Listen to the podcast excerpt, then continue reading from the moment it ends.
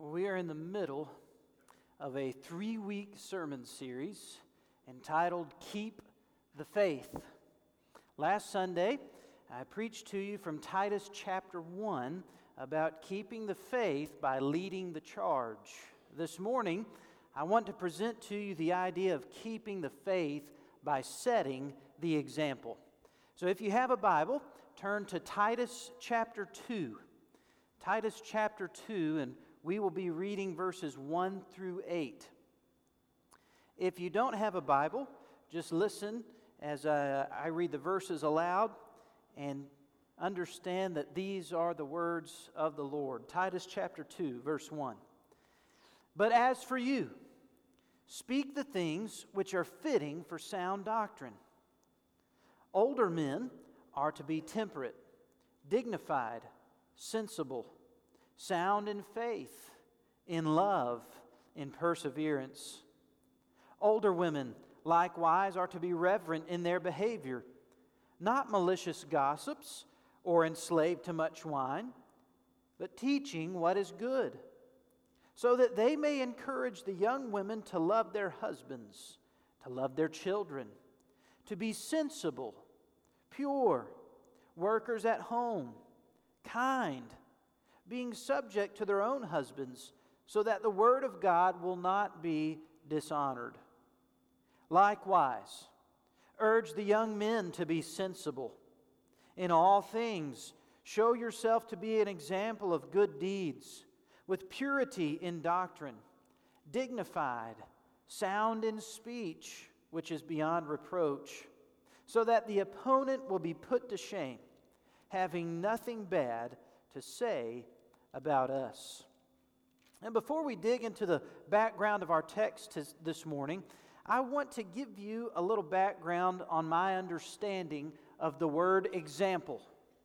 In order to do so, you need to see a picture of baby Jake, all right? With his dear old Uncle Wayne. So if we got a picture of the Bullet soccer team up there, I'm not quite a baby, but I was in Pee Wee soccer at one point. Now, this is, uh, this is not a typical childhood picture for me, but yet it is. Usually in sports pictures, I had a bat in my hand because I played baseball. I was, I was better at hitting the ball with my hands than I was at kicking it with my feet. And uh, right behind me, I don't know if you can see him up there, but is a, a character that I've often referred to as Uncle Buck. His name is Wayne. Everybody has an Uncle Buck, right? That was my Uncle Wayne. And I didn't really know a whole lot about soccer when this season started and it's usually because I played baseball. Um, this picture is, is usual because I'm just standing there all shy and quiet, just right in front of my uncle, being my normal self.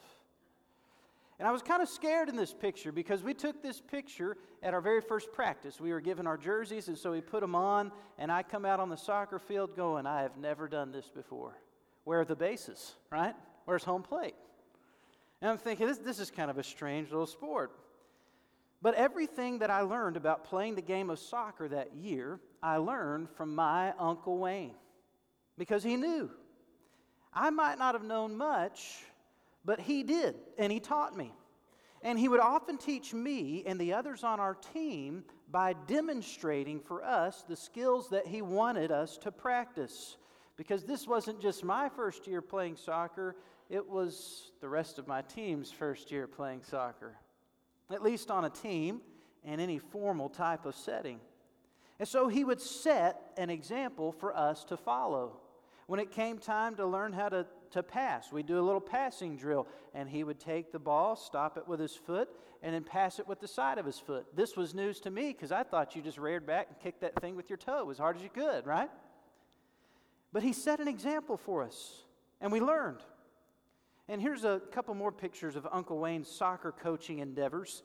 Uh, later on, he, he couldn't do much with me. I, I, was already in love with baseball. But later on, he worked with a team of college age guys from Rwanda. Um, this was about 10 years ago in 2009. He coached them around the Little Rock area. And uh, there's, there's his star of the team right there. His name was Valens. He's pretty good. Anybody from Rwanda over there, by the way? All right. That may be a good thing. You probably know Uncle Wayne by reputation. That may not be good either. So here's, a, here's a, a couple of guys that played on his soccer team, and here's Uncle Wayne coaching those guys. He might not have could, uh, might not could have set the physical example at this point in his coaching career, but, uh, but he still he led by example. He led those guys. Um, and this was something interesting about that Rwandan soccer team. All of those guys were college age students that had come over here uh, with education or work visas. There were very few of them that had ever played organized soccer. And so he put this team of nationals from Rwanda together and taught them how to play the game of soccer. They had one practice and then played their first game. There were still two or three of them that had no idea what it meant to be offsides, but they played. And they played and they played. They played the Ouachita Baptist University soccer team. I think they lost to them, but they played. And they could hang in with those guys. He coached and he set an example for these young men, not just of how to play a sport, but of how to live their lives. He taught them and they followed. In the Christian life, we are to keep the faith by setting a spiritual example of godliness. That's what Paul wanted Titus to do for the church in the scripture passage we just read. That's what Titus wanted his church members to do on the island of Crete, and that's what I want each of you to do. Keep the faith by setting an example of godly character. And in order to communicate the biblical principles that I've read to you this morning, I want you to think of yourselves as players on God's team. So let's compare our kingdom roles to positions on a soccer field to find out how we set an example in order to keep the faith. All right, Uncle Wayne taught me this too, and um, hopefully I've got this all right. All right, there's a little picture of a soccer field up there with some red and blue dots, Alan, if you'll put that on the screen. All right, these red and blue dots that you're going to see on this image of a soccer field represent teams that are uh, opposing one another and you'll see that there is uh, one red dot on this side and one blue dot on this side. Anybody know what? Or does any, yeah? Does anybody know who that dot represents? The goalie, right, or the keeper. And then you've got a line of three people in front of the goalie. Those are called the defenders. Everybody with me? Everybody say defenders. You guys must be baseball fans too. It's okay, all right? So here we got we got goalies or keepers and we got defenders, and then the, the players that are highlighted with the yellow rings around them, those are the midfielders. Everybody say midfielders. And then the folks that are lined up there at, uh, at, at the half point in the field are the strikers or the forwards, all right? So, those are your folks that are responsible for leading the charge offense and going to score the goal. And I'm going to talk to you a little bit about these positions as we go on, and then Coach Gabe can correct this for his soccer players later. All right?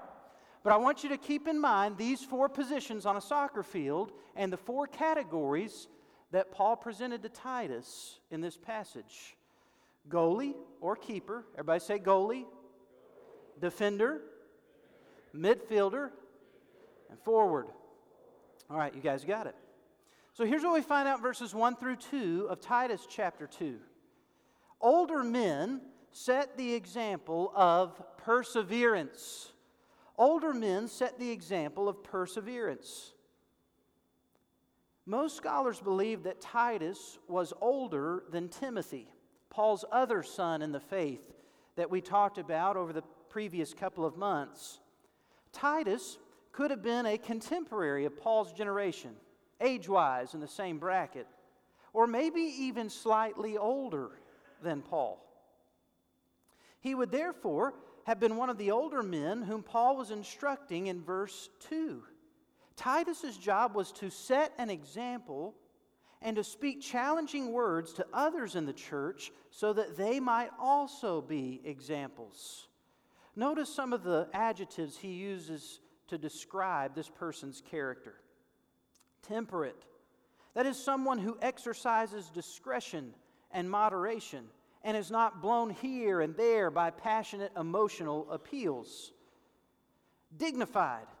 That's a trait of confidence in one's character and convictions, so that a person is distinguished as a man of integrity above his peers. Sensible. The ability to make wise decisions. Sound in faith that is, he possesses the wherewithal to make a judgment call on what is truth or a lie. Love, he chooses to treasure, protect, and invest in what is good.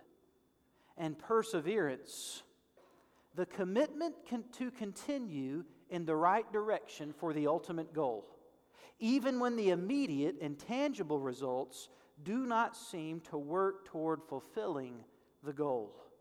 Perseverance. The goalie or the keeper stands in front of his own team's net on the field, right? He's got a, one simple job. What's his job? Keep the other team from getting the ball in the net or across the line. Is that kind of right, Coach Gabe? Good. Goalies, make sure you listen to Coach Gabe tomorrow at practice, okay?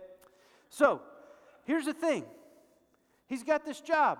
His job is to persevere throughout the game, to block shots, to catch the ball, to roll it to his team, to kick it as hard as he can down the field so that his team can advance and attack the other team's net. He's got one job. But I've noticed this about goalies when I've watched FIFA World Cup matches on TV. These guys are like yelling at their other teammates on the field. And they've got those big gloves that they wear on their hands, you know, and they're like pointing people and moving people and doing this and that. And it's almost like they're the single motivator for everybody else that's on the field in front of them. And it may not necessarily be that they're a more important player or that they're even the captain of the team, but they're kind of like the catcher in baseball that points and moves and pushes everybody in the right direction.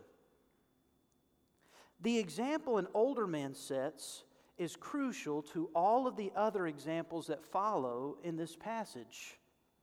An older man is kind of like the keeper of the spiritual faith. Men are not intrinsically superior to women, and older people are not infinitely better than younger people. But God has created men to be leaders in the home, the church, and society. And God has allowed older people to gain wisdom from their experiences that younger people simply don't yet have. Think about it with me. The, the way a father goes is the way his children go. The way a pastor goes is the way a church goes. The way a general goes is the way his army goes. So let me ask you, older men here today, where are people headed under your example? Does your character remind others under you and around you of Christ? A goalie is the backbone of his team, the only player at his position on the soccer field. His job is not just to keep his team's net from penetration when under attack, it's also to press his team on towards the goal in front of them. There has not ever been a goalie in the history of international football that's been perfect, however. Sometimes keepers guess the wrong direction on a penalty kick. They accidentally bounce a ball across the goal line instead of deflecting it away, or they even miss an incoming opponent on a crossheader. The final godly character quality of an older man listed in verse 2 is not perfection, it's perseverance. The question, older men, that you need to ask yourselves is not did I do everything right? But rather, did I choose to keep going even when I didn't do everything right? If God has you here, then He has called you to endure to the end. Older men keep the faith by displaying perseverance. So be an example of one who endures. And then Paul moves his attention from older men in the congregation at Crete to older women.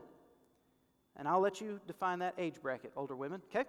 Older women are to set the example of reverence in verse 3. Older women are to set the example of reverence. The theme of exemplary character for mature female saints is summed up in that one adjective, reverent. A good synonym to help us understand the usage of this word is the word devout.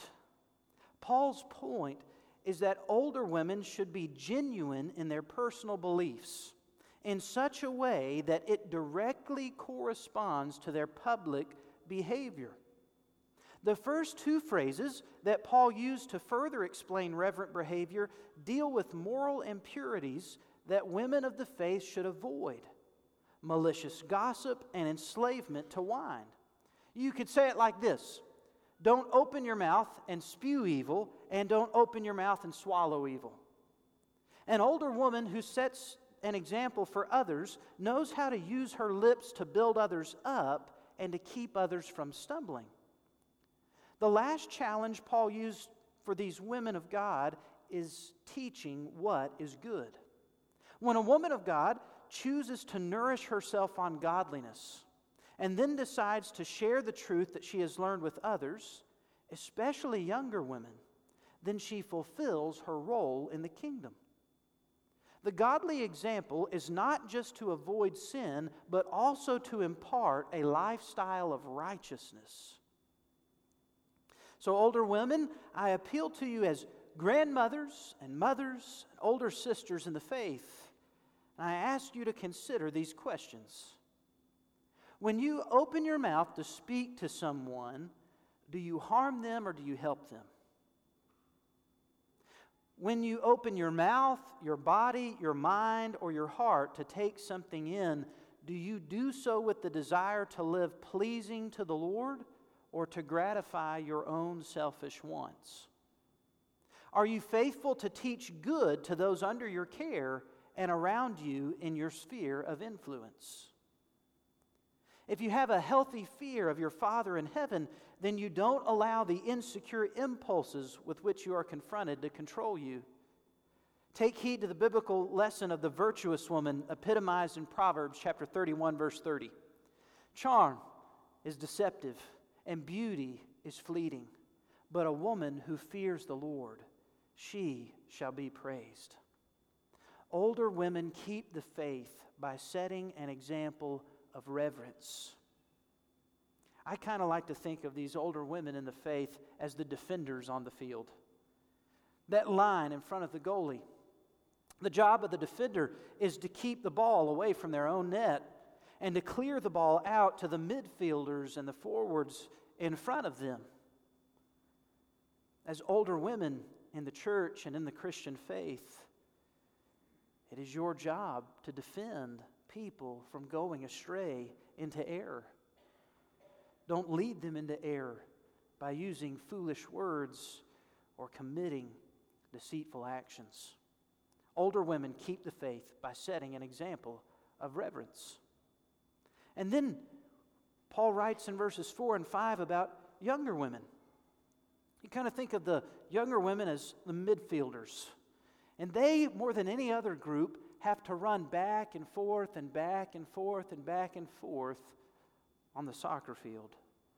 They're here and there and everywhere. They're helping defenders clear the ball out. They're helping their forwards set up for an attack. Their job is to move and to help everybody else move and to help the ball move down the field. An older woman's example sets the tone for younger women. Younger women are not excluded from setting an example just because they're younger. In fact, there are more specific points of instruction for the example that younger women are to set than any other category of people listed in this passage. Younger women are to love their husbands, Paul begins. And I know this might sound controversial in our culture, but when you read about the biblical instruction on marriage in Ephesians 5, and take the last phrase of verse 5 in this passage as truth at its core, you learn the greatest way a wife loves her husband. And that's through voluntary submission to his spiritual headship in the home. It's a simple idea. If you respect and if you respect God and follow Christ, then you respect the man that God gave you and you follow his lead.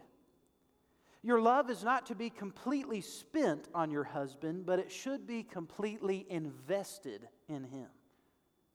When you're totally invested in your marriage, you not only excel as a wife, but you also excel as a mother. Loving your children is the second phrase he issues. And that is a must if you're going to set a godly example as a younger woman. Sacrificing yourself in service to your kids is perhaps the hardest lesson you will ever have to learn. And maybe that's because your kids have your husband's DNA. I don't know. It's, it's just a thought. But it's reality. Sacrificing and serving. In order to truly love your children, you've got to put your needs, wants, shopping lists, personal time, even your very own life on the back burner and give them more attention than you give yourself. The list continues, and make sure not to leave out any younger women, even the unmarried or childless. Sensibility means possessing sound reason to make wise decision. Purity is keeping yourself unstained from the filth of the world around you. Working at home means that you do the menial tasks with great meaning. Setting the spiritual thermostat in the household to provide those you live with a godly environment and atmosphere. Now, guys, just for clarification, I needed to put this in there for myself, so I probably needed to do so for you too. This phrase does not mean that girls have to do all the housework, all right? We need to help. But, girls, just for your clarification, this phrase means you do need to do housework. And through it all, maintain kindness, a cheery disposition. Not because you're practically perfect like Mary Poppins, but because Christ lives in you and you love and forgive like He loves and forgives. The example that a younger woman sets is summed up in the word humility. A younger woman should be subject to her own husband as well as do all of the other aforementioned things, so that the Word of God will not be dishonored. Pride has the potential to dishonor the Lord, but humility has the promise of bringing honor to Him. Younger women keep the faith by setting an example of humility. So, if you're a younger woman in the faith here today, I challenge you to go against the grain of culture. And instead of shoving your value in the faces of everybody around you, know your value in Christ and choose instead to humble yourself as Christ humbled himself. Your example not, not only affects the next generation of younger women and encourages the previous generation of older men and women, but it also sets the tone for how the young men around you will choose to live. This is where Paul lands in verses 6 through 8. Younger men set the example of sensibility. Younger men set the example of sensibility. And here's where this passage hits home for me. Younger men, and yes, I am one of those for just a few more years, right? We are urged by the Apostle Paul in this passage and by all of the others here in this list before us to be sensible in all things. In all things, we are to show ourselves to be an example of good deeds. This means that when people notice what we do, they see goodness, God's goodness, in our character. That goodness does not emanate from us as the original source, it exudes through us from Christ, the fountainhead of wisdom.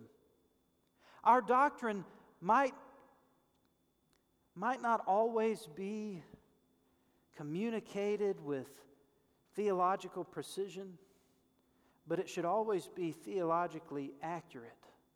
You don't have to be a seminary graduate, but your doctrine needs to be kept pure that is not corrupted with ideas of selfish gain by manipulating others or turning a blind eye to your own faults.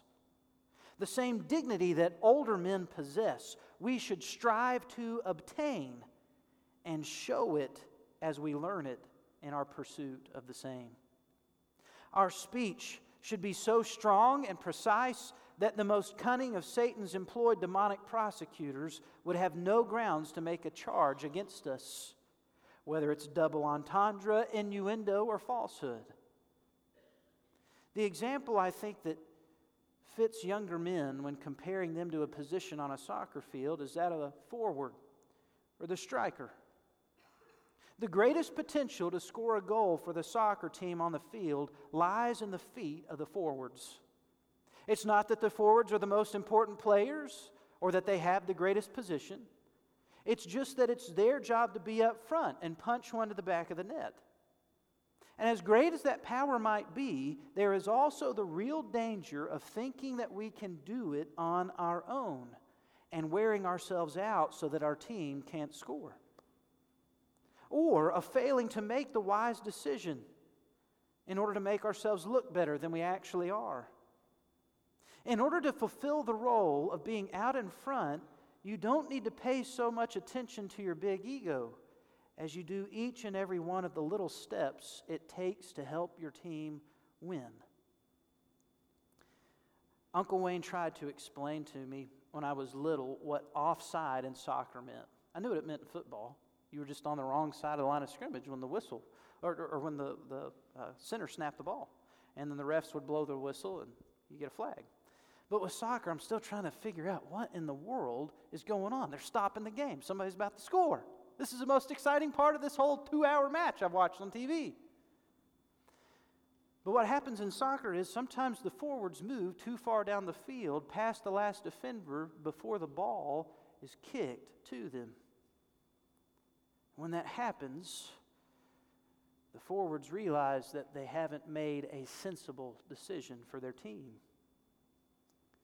Young men, we need to ask ourselves some questions in light of setting an example to keep the faith. Are the wild decisions that we are making worth the risk that we are taking? Are we taking the risk that we should or holding back in fear? When others look at the deeds that I perform, do they get a glimpse of someone who does good to honor God? Or do they see someone who pretends to do good only to impress others? Are my personal beliefs about God tainted by my selfish desires to get what I want for myself? Am I dignified in my daily behavior, or do I live without care about the call of Christ on my life? When people hear the words that I speak, do they hear the truth or a lie? A life marked by godliness is one that is under the control of the Holy Spirit.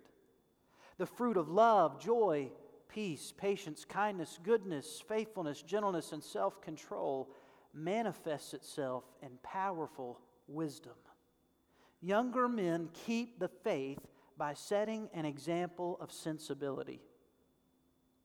In order to keep the faith, every one of us, regardless of our role in the kingdom, must set an example of godly character. And some of you here today, as you've listened, have been challenged to set a better example of godliness for others around you. And during this time of response, perhaps you need to make a decision to join this church family, to repent of sin that's present in your life, or even to commit to setting an example for your family, your friends, or your church. Others of you are already setting a godly example already.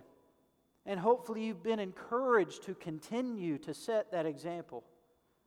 And maybe you just need to spend this time of response thanking God for saving you and asking Him to help you continue to be an example for others. But I would still say that there are those here today who cannot set a godly example simply because they don't yet know God. The only way a person can play on the field is if they're on the team. And the challenge for you today is not to keep the faith, but to come to faith in God's Son, Jesus Christ. You can join his team, this family of believers, by admitting that you are not always the example that you should be. You make mistakes and you do wrong. The Bible calls it sin. And the Bible says that all have sinned and fall short of the glory of God. After admitting that you've sinned, then you believe that Jesus is God's Son, that He was a perfect example. He lived a sinless life and then chose to lay down His own life by dying on the cross for your sins. The Bible says that God demonstrated His love for us in this way. While we were still sinners, Christ died for us. And the Bible also tells us that the punishment of sin is death but the free gift of God is eternal life through Jesus Christ our Lord. When you have admitted that you are a sinner and have believed that Jesus died for your sins on the cross, you must confess him as the new Lord or master of your life. You join his team and push toward his kingdom agenda.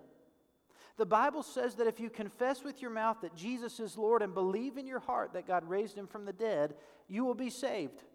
For whosoever will call upon the name of the Lord will be saved. During this time of response, if that's you here today, if you don't yet know God, I ask you to walk up here and speak with me about calling on the name of the Lord Jesus Christ to save you. Would you bow your heads and close your eyes as we enter into this time of response?